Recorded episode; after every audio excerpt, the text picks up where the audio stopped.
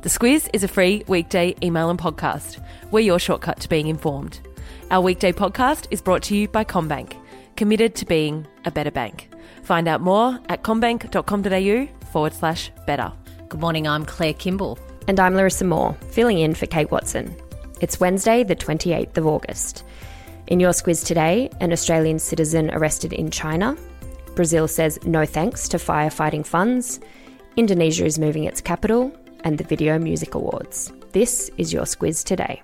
Hello, Claire. It's lovely to be talking to you so early this morning. Very nice to be talking to you. Welcome to the podcast, Larissa. Kate tells me it's simple, just get people the news. So let's get into it. Easy peasy. Easy peasy. Australian writer and political commentator Dr. Yang Hengjun has been detained by Chinese officials since January.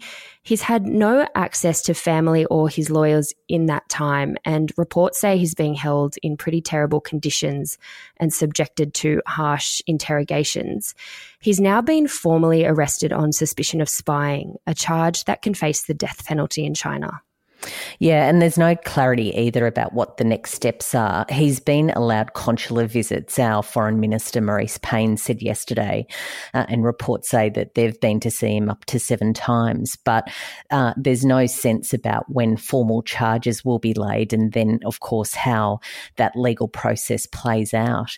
Um, what we do know is that he is a guy who worked for the Ministry of Foreign Affairs in China uh, in his early years. Uh, he eventually came to live in Sydney via stints in Hong Kong and the US.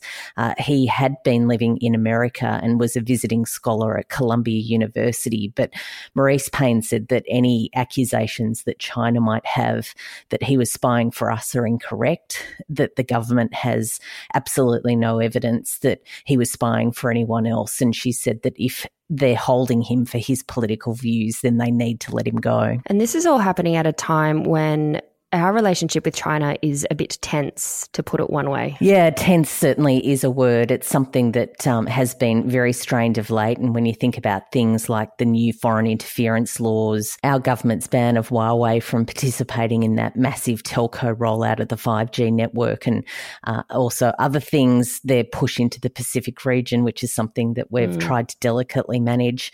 Uh, there's a lot on their plate. And uh, certainly the suggestion is that perhaps Yang is caught up up in all of that. China's foreign ministry has pretty firmly told Australia not to interfere. Brazil has formally rejected the $33 million Australian dollars worth of aid offered by G7 nations after their summit on the weekend. Yeah, that tit for tat between Brazil's mm. President Bolsonaro and French President Emmanuel Macron just ratcheted up another notch overnight. Uh, Bolsonaro's chief of staff came out to say thanks, but, you know, we reckon you've got some work to do in your own backyard. And uh, they're really firmly rejecting any uh, offer of assistance, saying that they're not some sort of colony for Europe to look after.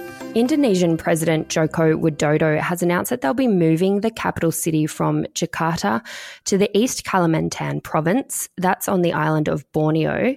Geographically, it's in the center of Indonesia. It's a region that's close to growing urban hubs and has relatively few natural disasters, which is probably a good thing in a capital city. Yeah, if you're going to build a new city, particularly one that's going to be used for your nation's capital, they're probably good features to have. Yeah. Jakarta, of course, is extremely overcrowded. It's very polluted.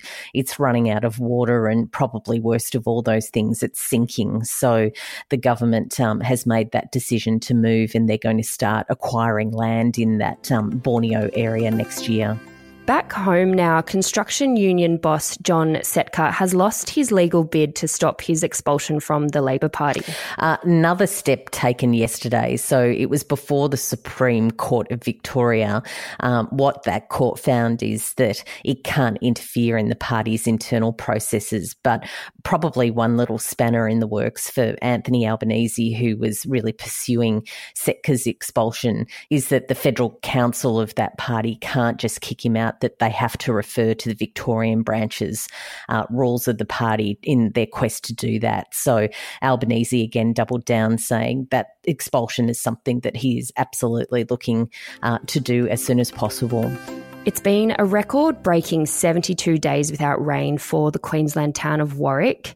It's a pretty strong reminder, Claire, that the drought is still well and truly a thing. Oh, yeah, it most certainly is. And uh, for those sort of areas of South uh, East Queensland to not have rain for that spill is really quite something. Um, other areas around Ipswich also haven't had rain for nearly a, a couple of months. And uh, although meteorologists say Queensland is in the dry stage of its annual weather cycle, these are certainly things that are exacerbated by last summer being very dry uh, and it doesn't really bode very well as we head back into that summer period. Yeah, not at all. Thailand is facing a bit of a royal scandal with King Maha Vajiralongkorn taking a new royal consort can't believe you just pronounced his name. I've been avoiding saying that for as long as this I podcast practiced. has been going. So congratulations. How did I do? I'm, extra, I'm impressed. Thank you, thank you. Taking a bow. Look, the king, and I won't say his name, he has officially taken a concubine, which is something that you don't hear every day. In fact, um, it's been almost a century since someone has held that formal rank. Uh, the new royal consort, her name is, and no doubt you've practiced her name. Do you want to have a go at that? No, I didn't practice her name. I was going to go with royal consort. yes, she is 34. Um, she was photographed and um, those photos uploaded to the royal website uh, yesterday, which literally broke the web page. You couldn't get onto it because the traffic was so Right. significant. But of course, um, Thailand's king only married back in May, uh, and he married one of his personal security detail. Um, so yeah, a very interesting guy. The VMAs were on yesterday. That's the Video Music Awards. Taylor Swift and Ariana Grande went in with the most nominations. They had 10 each. Taylor won Video of the Year for You Need to Calm Down. Ariana won Artist of the Year.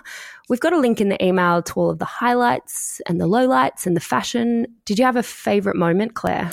Uh, probably Lenny Kravitz double denim. We're really Yeah. throwing back. Um, also, it looks like um, the Jonas Brothers were onto that as well. Snakes on the red carpet. I'm not quite sure about that.